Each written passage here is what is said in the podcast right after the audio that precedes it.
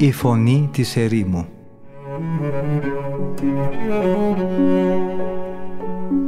Συνομιλίες με τους Αγίους Πατέρες της ερήμου Την εκπομπή παρουσιάζει ο πρωτοπρεσβύτερος Ματθαίος Χάλαρης.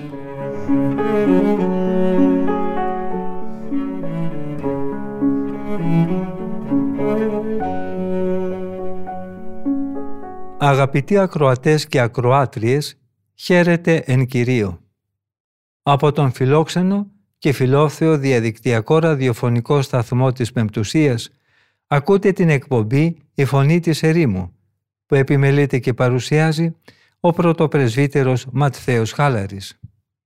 Στην προηγούμενη εκπομπή αδελφοί μου ακούσαμε τον Αβά Ισαάκ να μας συνιστά να έχουμε διαρκώς το νου μας στον Θεό και να προφέρουμε ακατάπαυστα την παρακλητική φράση του 69ου ψαλμού «Ο Θεός εις την βοήθειά μου πρόσχες, Κύριε εις το βοηθήσε με σπεύσον» που σημαίνει «Σώσε με, Θεέ μου, Κύριε, τρέξε γρήγορα να με βοηθήσεις».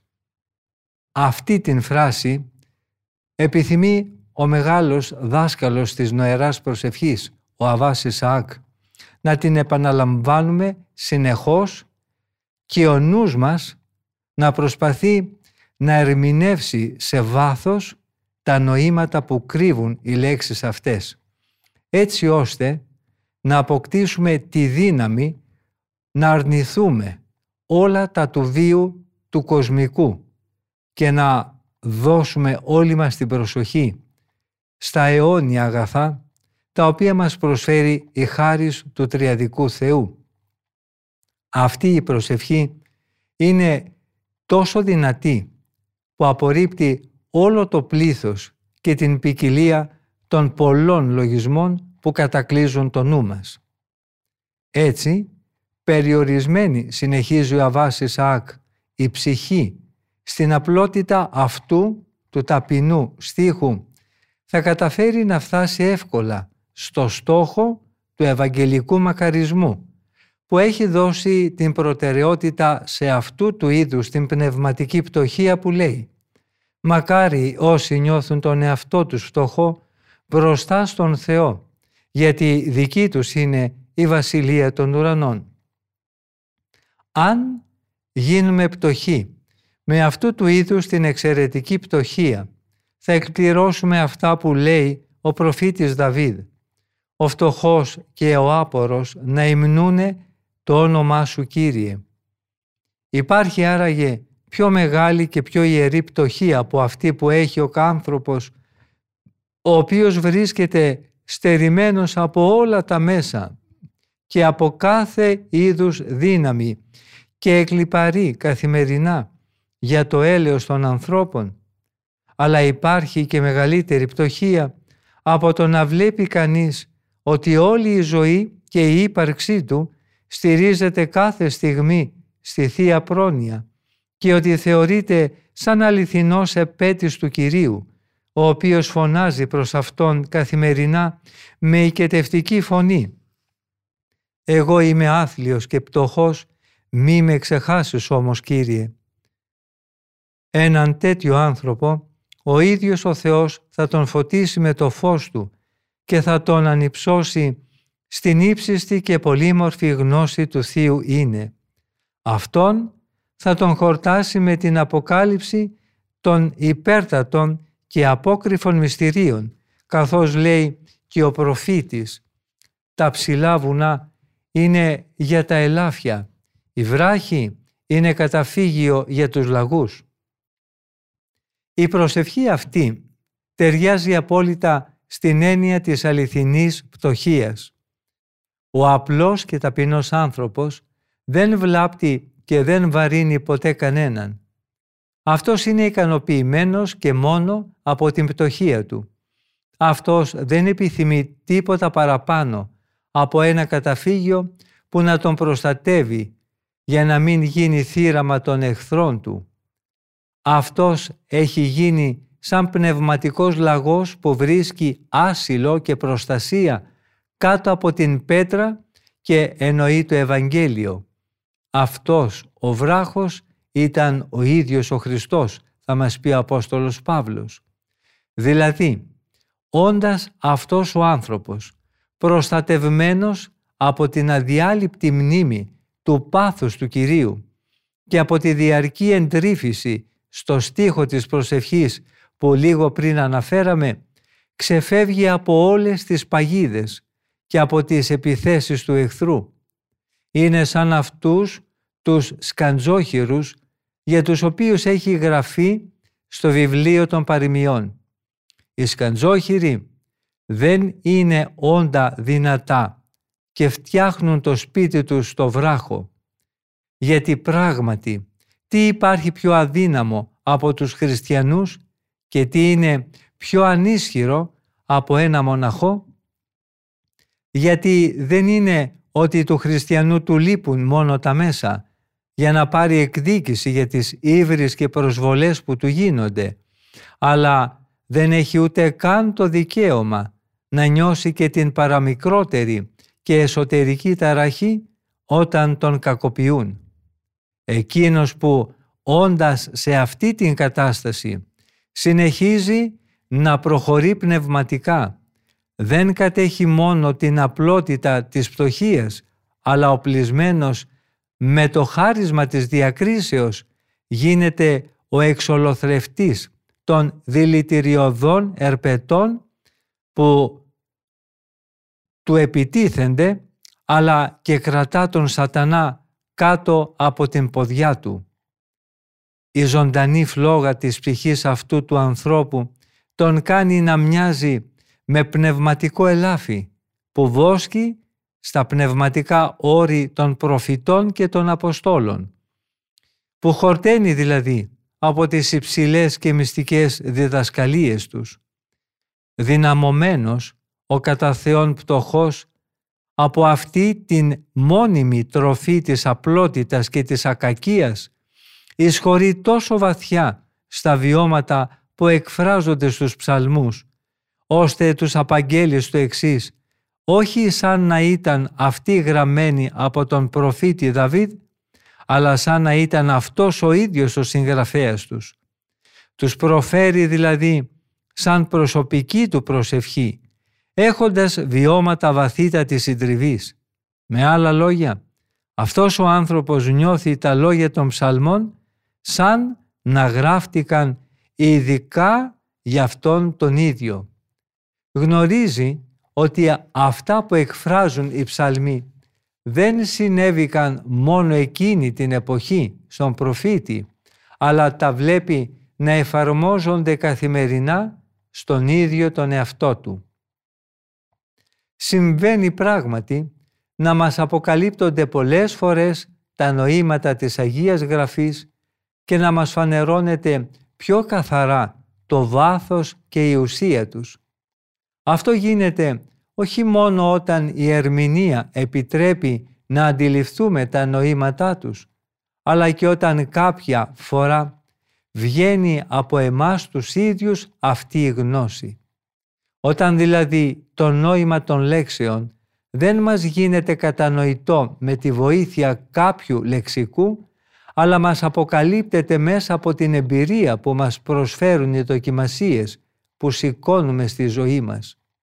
Τότε ζώντας τα ίδια βιώματα που είχε ο προφήτης Δαβίδ όταν έγραφε και όταν έψαλε αυτούς τους στίχους, γινόμαστε κατά κάποιο τρόπο εμείς οι συγγενείς του. Γιατί έχουμε και εμείς τα βιώματα που γέννησαν αυτούς τους στίχους. Δεν έχουμε δηλαδή δημιουργήσει τα βιώματα από τη χρήση των ψαλμών, αλλά συλλαμβάνουμε το νόημά τους πριν γνωρίσουμε την ερμηνεία τους και πριν κατανοήσουμε την αιτία που έκαναν τον προφήτη να τους συνθέσει.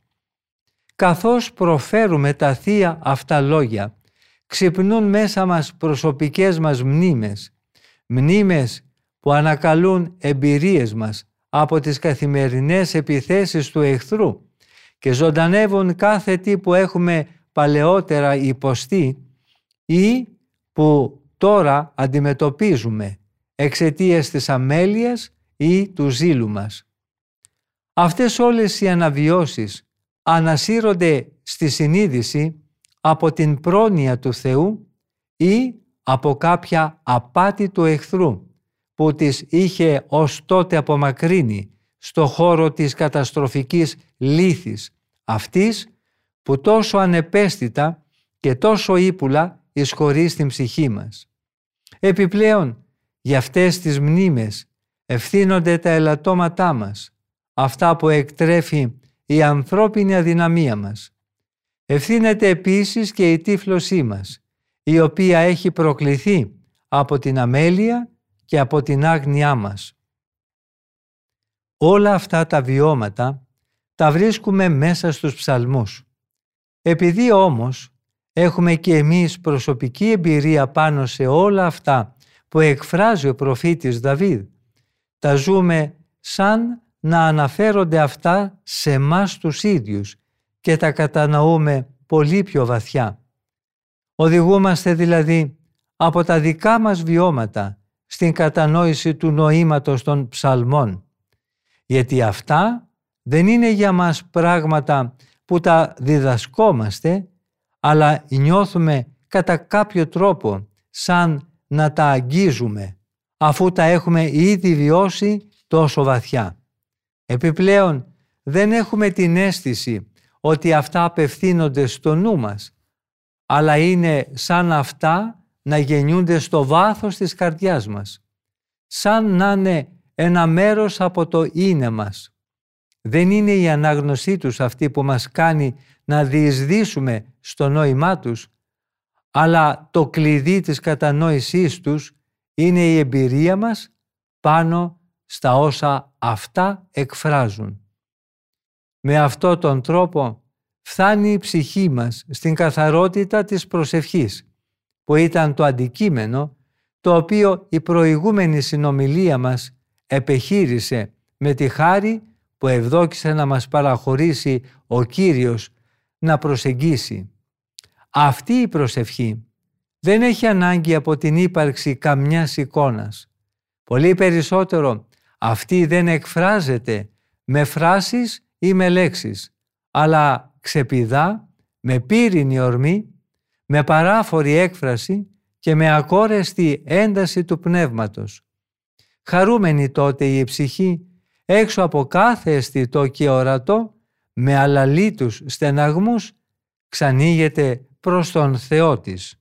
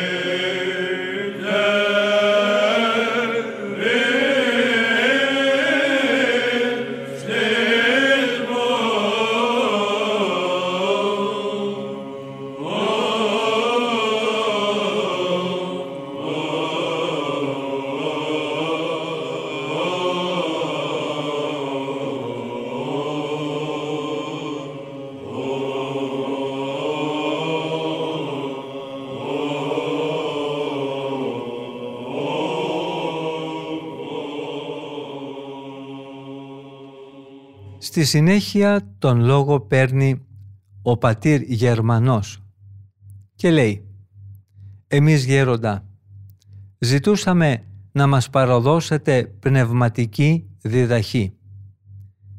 Εσείς κάνατε πολύ περισσότερα από αυτό. Μας τα ξεκαθαρίσατε όλα και τέλεια. Τι πιο τέλειο υπάρχει και πιο εξαίσιο από το να βρει κανείς τον Θεό μέσα από αυτό το τόσο σύντομο μονοπάτι. Εντρυφώντας σε αυτό τον ψαλμικό στίχο αξιονόμαστε να διασχίσουμε τα όρια του ορατού αυτού κόσμου.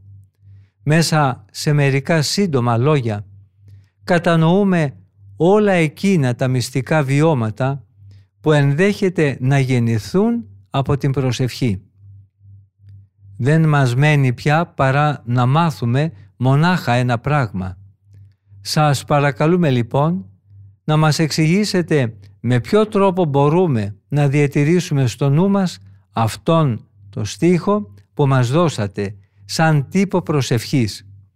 Πώς θα σταθεροποιήσουμε αυτά τα λόγια της προσευχής μέσα μας έτσι ώστε να κατορθώσουμε με τη χάρη του Θεού, να απελευθερωθούμε από τις μάταιες και ανοημάτιστες σκέψεις του καιρού μας και να διατηρούμε συνεχώς μέσα μας πνευματικούς λογισμούς.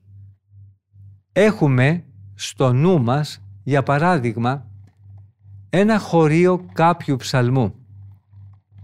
Ασυναίσθητα αυτό κάποια στιγμή μας διαφεύγει και η ψυχή ασυνείδητα και εντελώς άσκοπα γλιστρά προς ένα άλλο χωρίο της Αγίας Γραφής το οποίο αρχίζει στη συνέχεια να μας απασχολεί. Αλλά πριν ακόμα εισχωρήσει ο νους μας στο βάθος του νοήματός του, ένα άλλο χωρίο καινούριο προβάλλει στη μνήμη και διώχνει το προηγούμενο. Την ίδια στιγμή κάποιο τρίτο χωρίο ξεπετάγεται μπρος μας, καινούρια αλλαγή. Η ψυχή γλιστράει από τον ένα ψαλμό στον άλλο. Πηγαίνει από το Ευαγγέλιο στις επιστολές του Αποστολού Παύλου μετά στους προφήτες και από εκεί μεταφέρεται σε άλλα πνευματικά θέματα και διηγήσεις. Αμφιταλαντεύεται στη συνέχεια και περιπλανιέται με αστάθεια εδώ και εκεί σε πολλά σημεία της Αγίας Γραφής. Ανίκανη να αποκλείσει ή να συγκρατήσει κάτι από όλα αυτά. Αδυνατή να εντρυφήσει σε κάτι συγκεκριμένο, να εμβαθύνει σε αυτό, να το εξαντλήσει και να το ολοκληρώσει. Δεν κάνει τελικά η ψυχή τίποτα άλλο από το να αγγίζει και να γεύεται λίγο το πνευματικό νόημα κάθε αγιογραφικού χωρίου, χωρίς να το κατανοεί βαθιά και χωρίς να το οικειοποιείται. Πάντοτε ο νους βρίσκεται σε κίνηση, διαρκώς σύρεται και περιπλανιέται. Ακόμα και την ώρα της ακολουθίας διασκορπίζεται ο λογισμός σε διάφορες κατευθύνσεις, σαν να βασανίζεται από ένα είδος μέθης χωρίς να παρακολουθεί τελικά καθώς θα έπρεπε καμιά ακολουθία.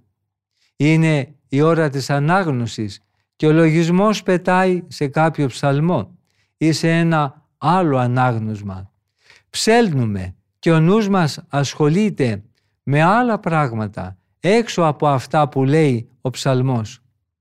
Την ώρα που είμαστε στην ακολουθία, ο νους μας στριφογυρίζει γύρω από κάποια σχέδια ή προγράμματα ή αναλογίζεται κάτι που έχουμε ήδη διαπράξει. Έτσι ο νους δεν λειτουργεί σωστά, δεν δέχεται δηλαδή και δεν απορρίπτει κάτι όταν και όπως θα έπρεπε.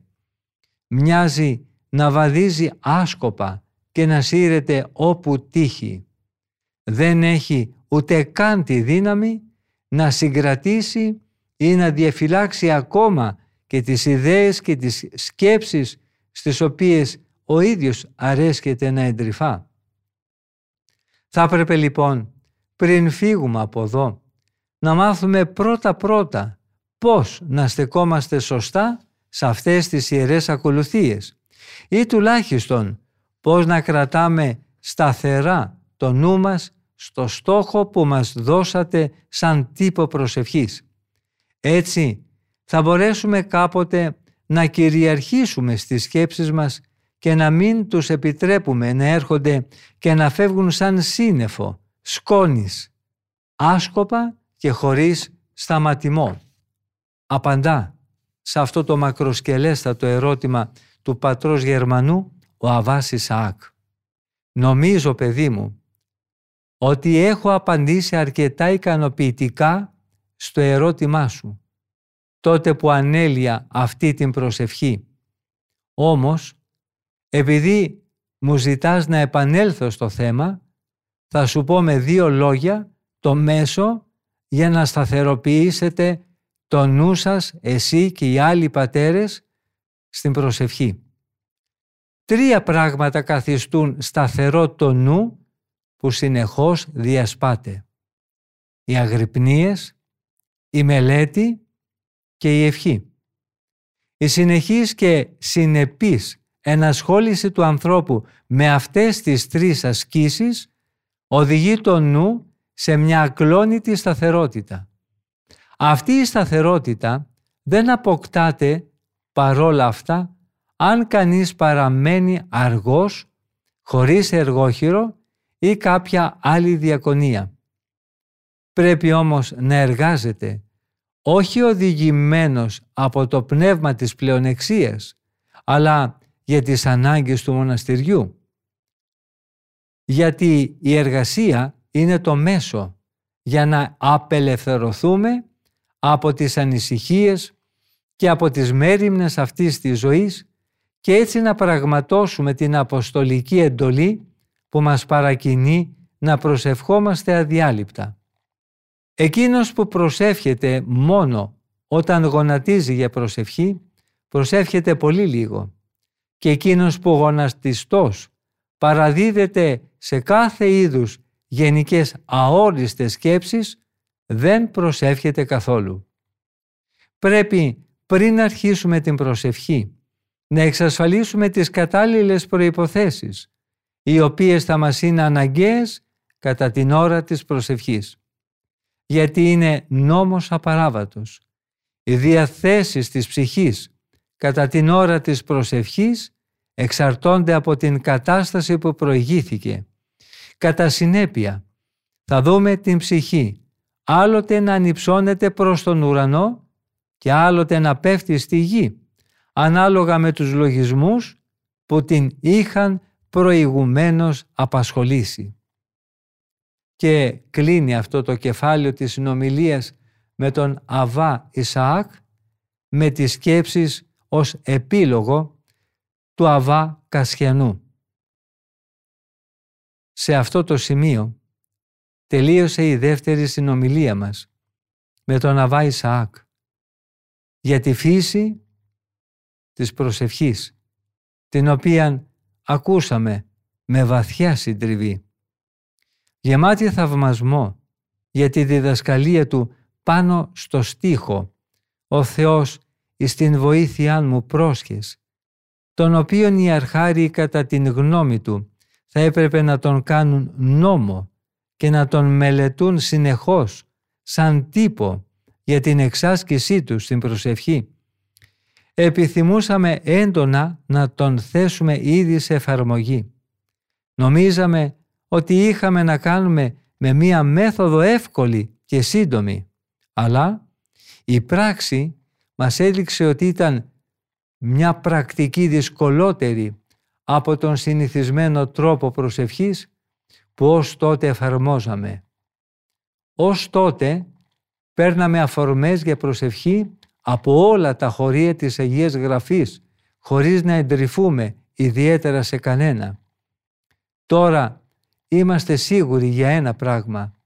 Η έλλειψη μόρφωσης δεν αποκλείει σε κανέναν τη δυνατότητα να αποκτήσει την τελειότητα και η στέρηση επιστημονικής γνώσης δεν μπορεί να σταθεί εμπόδιο για την απόκτηση της καθαρότητας του νου και της καρδιάς. Καθένας έχει τη δυνατότητα με ένα σύντομο τρόπο να την αποκτήσει, αρκεί να αρχίσει να εντρυφά στο στίχο του ψαλμού που προείπαμε και να προσεύχεται με Αυτόν.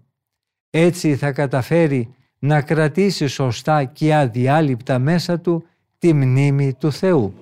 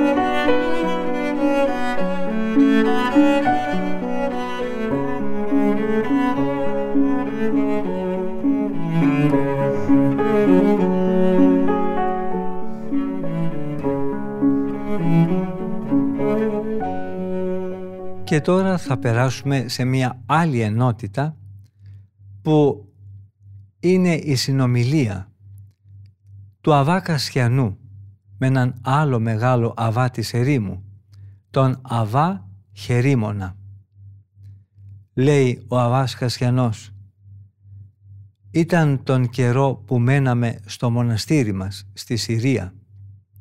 Αφού πήραμε τα πρώτα στοιχεία του μοναχικού τυπικού και είχαμε κατά κάποιο τρόπο στερεωθεί πνευματικά, αισθανθήκαμε την επιθυμία της πνευματικής αύξησης και προόδου προς την τελειότητα. Έτσι, αποφασίσαμε αμέσως να πάμε στην Αίγυπτο. Θέλαμε να μπούμε στα ενδότερα, μέσα στη μακρινή έρημο της Θηβαΐδας και να επισκεφθούμε όσο το δυνατόν περισσότερους οσίους πατέρες. Επιθυμούσαμε να συναντήσουμε εκείνους που η φήμη και η δόξα τους είχαν διαδοθεί σε όλο τον κόσμο. Δεν μας έσπροχνε βέβαια ο ζήλος για να τους μιμηθούμε και να μείνουμε στην έρημο. Θέλαμε απλά να έχουμε μια πρώτη γνωριμία μαζί τους. Το ταξίδι μας έφερε σε μια πόλη της Αιγύπτου που ονομάζεται Θένεσης. Αυτή περιβρέχεται ολόγυρα πότε από θάλασσα και πότε από λίμνες με αλμυρό νερό. Οι κάτοικοι της περιοχής, μη έχοντας καθόλου στεριά να καλλιεργήσουν, ασχολούνταν αποκλειστικά με το εμπόριο. Όλος ο πλούτος αυτών των ανθρώπων προέρχεται από το εμπόριο της θάλασσας. Τόσο άγωνος είναι αυτός ο τόπος, ώστε όταν οι ντόπιοι θέλουν να κτίσουν κάτι, είναι υποχρεωμένοι να μεταφέρουν με τα πλοία τους το χώμα από μακριά, γιατί στον τόπο τους δεν υπάρχει ούτε το ελάχιστο. Φτάσαμε λοιπόν εκεί.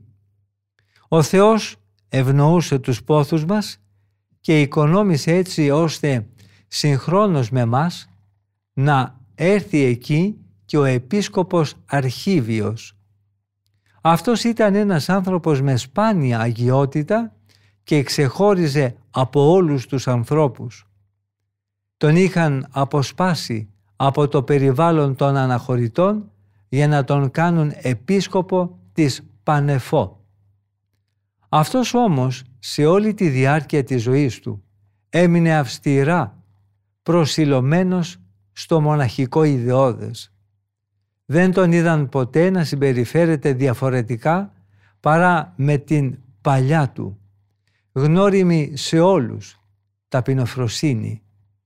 Ποτέ δεν τον συνέλαβε το μάτι τους να απολαμβάνει αυτάρεσκα τις τιμές τις οποίες του πρόσφεραν αφιδώς οι άνθρωποι του περιβάλλοντός του. Γιατί μπορεί να τον είχαν εκλέξει γι' αυτό το λειτουργήμα, αλλά εκείνος πίστευε ότι αυτό δεν είχε γίνει επειδή ήταν ο ίδιος κατάλληλος για αυτή τη διακονία. Μάλλον λυπόταν για την εκλογή του, επειδή πίστευε ότι τον είχαν αποσπάσει από τον αναχωρητικό βίο σαν ανάξιο για αυτή την μορφή της ζωής. Και αυτό γιατί ενώ είχε μείνει στην έρημο 37 ολόκληρα χρόνια δεν είχε κατορθώσει, καθώς έλεγε, να φτάσει στην καθαρότητα της ψυχής που απαιτεί αυτή η τόσο υψηλή πνευματική επιστήμη. Η εκλογή κάποιου άλλου επισκόπου τον είχε φέρει εκείνη την ημέρα στην πόλη Θένεσης. Μας δέχτηκε με πολύ φιλοφρονήσεις και με εκδηλώσεις τρυφερής αγάπης. Όταν άκουσε την επιθυμία μας να επισκεφθούμε τους πατέρες στις πιο απομακρυσμένες επαρχίες της Αιγύπτου, μας είπε «Μέχρι να φύγετε για τη βαθιά έρημο, ελάτε να δείτε τους γέροντες που κατοικούν εδώ κοντά, σε μικρή απόσταση από το μοναστήρι μας. Η ηλικία τους φαίνεται από το κυρτωμένο κορμί τους και η αγιότητά τους λάμπει σε ολόκληρη την όψη τους. Και μόνο το να τους δει κανείς για όσους γνωρίζουν να εκτιμούν τα χαρακτηριστικά της όψης τους, αξίζει περισσότερο από πολλοί ώρες διδασκαλίες. Το ιερό μυστικό που εγώ δυστυχώς το άφησα να μου ξεφύγει και δεν μπορώ τώρα να σας το μεταδώσω, διότι για μένα η ευκαιρία αυτή έχει πια χαθεί, θα σας το μάθουν αυτοί. Και αυτό θα γίνει όχι με λόγια, αλλά με το παράδειγμα της αγνής ζωής τους. Μακάρι με αυτή την βοήθειά μου να αναπληρώσω κατά κάποιο τρόπο την προσωπική πνευματική φτώχεια μου. Εφόσον εγώ δεν διαθέτω τον καλό Μαργαρίτη του Ευαγγελίου που εσείς γυρεύετε, θέλω τουλάχιστον να σας δώσω τα μέσα ώστε να τον προμηθευτείτε πιο εύκολα κατευθείαν από εκείνους τους όσιους. Πήρε το ραβδί και το δισάκι του, όπως συνηθίζουν να κάνουν όλοι οι μοναχοί σε αυτή τη χώρα, όταν πρόκειται να πεζοπορήσουν, έγινε οδηγός μας και μας έφερε ο ίδιος στην έδρα της επισκοπής του.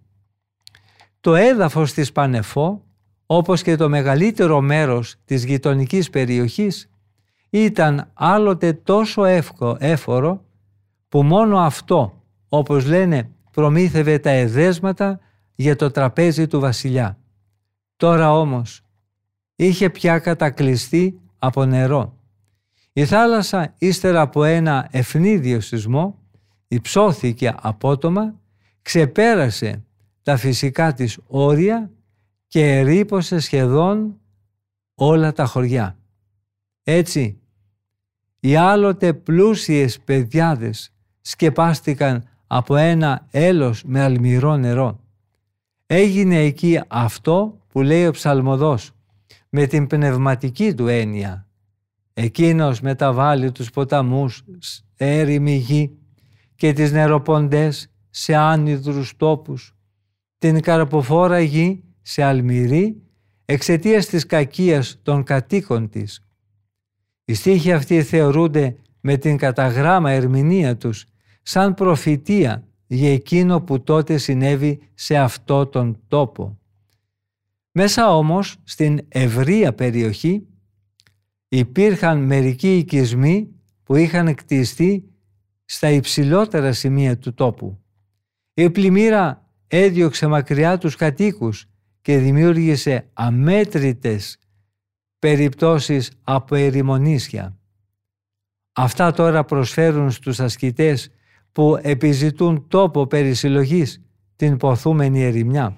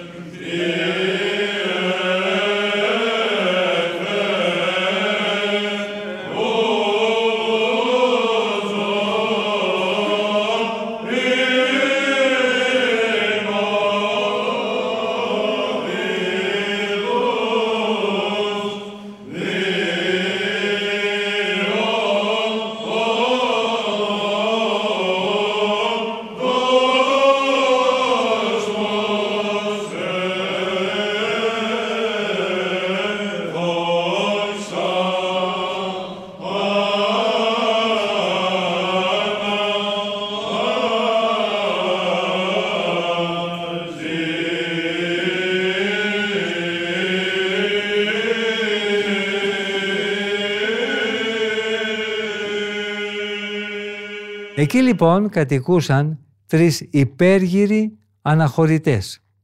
Ο Χερίμων, ο Νηστερό και ο Ιωσήφ.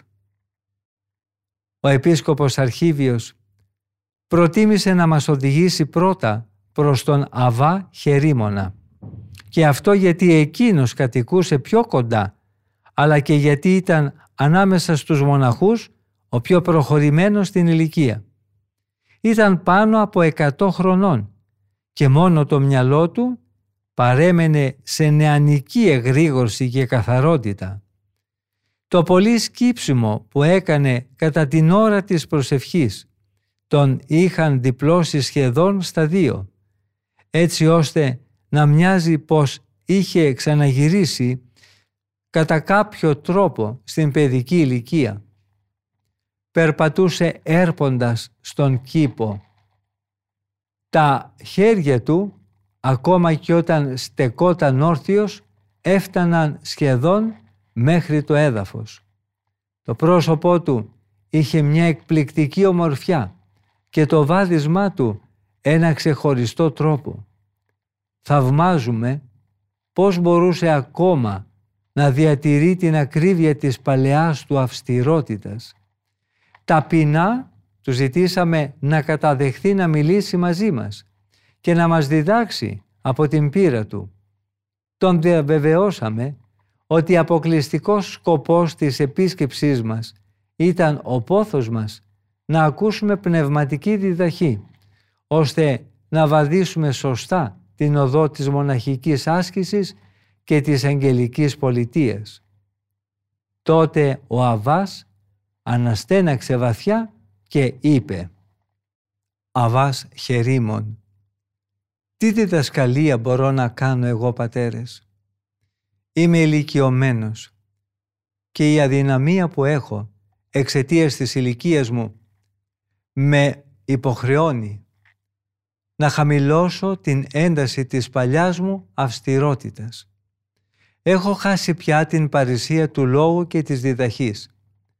Πώς θα είχα την έπαρση να διδάξω αυτό που εγώ ίδιος δεν εφαρμόζω ή πώς θα μπορούσα να εκπαιδεύσω τους άλλους σε πρακτικές τις οποίες εγώ δεν τηρώ με ακρίβεια εφόσον ζω τόσο χλιαρά. Αυτός ακριβώς είναι ο λόγος που δεν έχω επιτρέψει σε κανένα από τους νεαρούς μοναχούς να μείνει κοντά μου, παρόλη την ανάγκη που έχω στην ηλικία που βρίσκομαι. Φοβάμαι μήπως το παράδειγμά μου ζημιώσει τους νέους ή μήπως τους παροτρύνει προς τον χαλαρό αυτό τρόπο ζωής και έτσι τους απομακρύνει από την μοναχική ακρίβεια.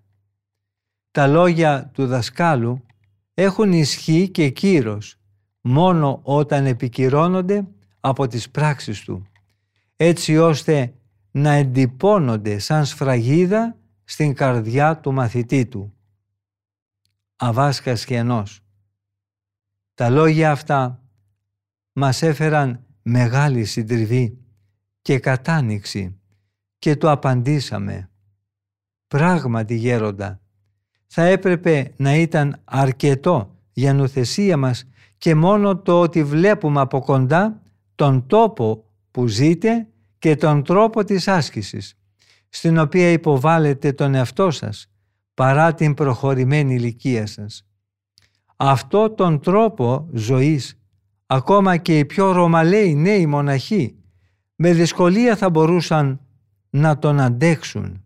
Επιπλέον, κι αν εσείς σιωπήσετε όλα αυτά μιλούν από μόνα τους και αποτελούν πολύ σπουδαίο μάθημα για μας. Μας συγκινούν και μας φέρνουν σε βαθιά κατάνοιξη. Παρόλα αυτά σας παρακαλούμε να διακόψετε για λίγο την σιωπή σας.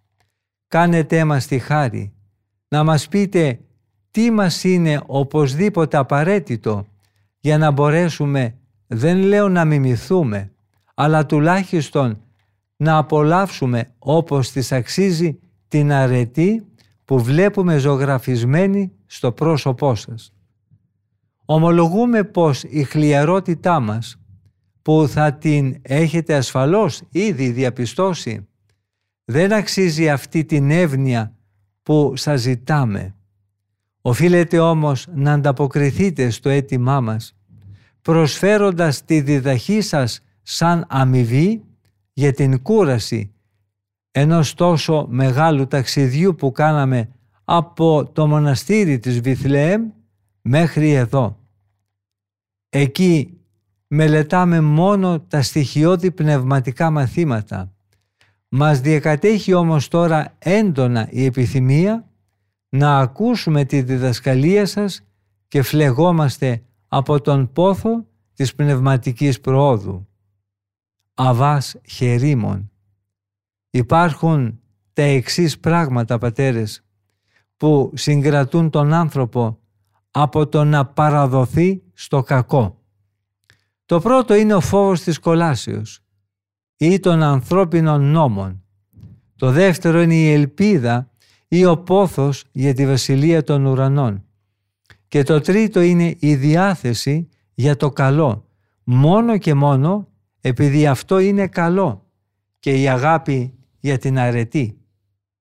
Πράγματι, διαβάζουμε ότι ο φόβος εμποδίζει τη μετάδοση του κακού. Λέει το βιβλίο των παροιμιών. Όποιος σέβεται τον Κύριο απεχθάνεται το κακό. Η ελπίδα επίσης κλείνει την είσοδο της καρδιάς σε όλες τις κακίες. Λυτρώνει ο Κύριος, λέει ο ψαλμοδός, τη ζωή των δικών του και όσοι σε Αυτόν ελπίζουν δεν θα τιμωρηθούν. Τέλος, η αγάπη δεν φοβάται τα συντρίμια της αμαρτίας γιατί ποτέ η αγάπη δεν θα πάψει να υπάρχει όπως λέγει ο Απόστολος Παύλος στον ύμνο της αγάπης. Και πάλι ο Απόστολος Πέτρος λέει η αγάπη θα καλύψει πολλές αμαρτίες.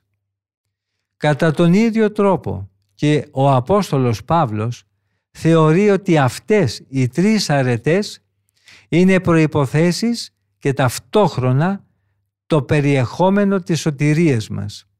Θα μείνουν τελικά για πάντα αυτά τα τρία η πίστη, η ελπίδα και η αγάπη. Αλήθεια, η πίστη συντελεί στο να αποφεύγουμε τον ρήπο της αμαρτίας. Από φόβο για τη μέλουσα κρίση και τα αιώνια βάσανα. Η ελπίδα ανακαλεί το μυαλό μας από τα πρόσχερα πράγματα και με την προσδοκία της ουράνιας ανταμοιβής μας κάνει να περιφρονούμε όλες τις ειδονές του σώματος. Η αγάπη ανάβει μέσα μας μια ιερή φλόγα προς τον Χριστό και εντρίζει την καρδιά μας στο να επιθυμεί την πνευματική καρποφορία και μας εμπνέει την τόσο τέλεια αποστροφή για κάθε τι που αντιτίθεται σε αυτήν. Ένας λοιπόν είναι ο σκοπός προς τον οποίο τίνουν αυτές οι τρεις αρετές, εφόσον όλες τους μας καλούν να αποφεύγουμε κάθε αμαρτία. Διαφέρουν όμως η μία από την άλλη ως προς το βαθμό τελειότητας. Οι δύο πρώτες είναι χαρακτηριστικό των ανθρώπων που αποζητούν την πρόοδο αλλά δεν έχουν ακόμα νιώσει αληθινή αγάπη για την αρετή. Η τρίτη προσυδειάζει στον Θεό και σε όποιον έχει φτάσει στο καθομοίωση. Ο Θεός είναι ο μόνος που αγαθοποιεί από αγάπη προς την αρετή και μόνο. Δεν ευεργετεί ούτε από φόβο, ούτε από ελπίδα για ανταμοιβή πάλι το βιβλίο των παροιμιών σημειώνει «Ο Κύριος τα δημιούργησε όλα για αυτά τα ίδια». Δηλαδή, τα δημιούργησε όλα από αγάπη και μόνο και όχι από κάποια αναγκαιότητα. Δείχνοντας ο Θεός την αγάπη Του, χαρίζει όλα τα αγαθά Του και στους δίκαιους και στους άδικους. Δεν τον εξοργίζουν οι βλασφημίες, ούτε η αμαρτία των ανθρώπων μπορεί να τον ταράξει. Εκείνος παραμένει πάντοτε ο μόνος αγαθός και άτρεπτος Θεός. Όμως αδελφοί μου, στο σημείο αυτό ολοκληρώθηκε και η σημερινή μας ραδιοφωνική επικοινωνία. Ευχαριστούμε όλους και όλες εσάς που είχατε την καλοσύνη να μείνετε μαζί μας ακούγοντας τα σοφά λόγια των Αγίων Πατέρων της Ερήμου. Θα συναντηθούμε και πάλι στην ίδια ραδιοφωνική συχνότητα της Πεμπτουσίας την επόμενη εβδομάδα, την ίδια μέρα και ώρα. Από τον ομιλούντα και τον τεχνικό ήχου θερμές ευχές για μια ευλογημένη ημέρα. Ο Θεός με θυμών.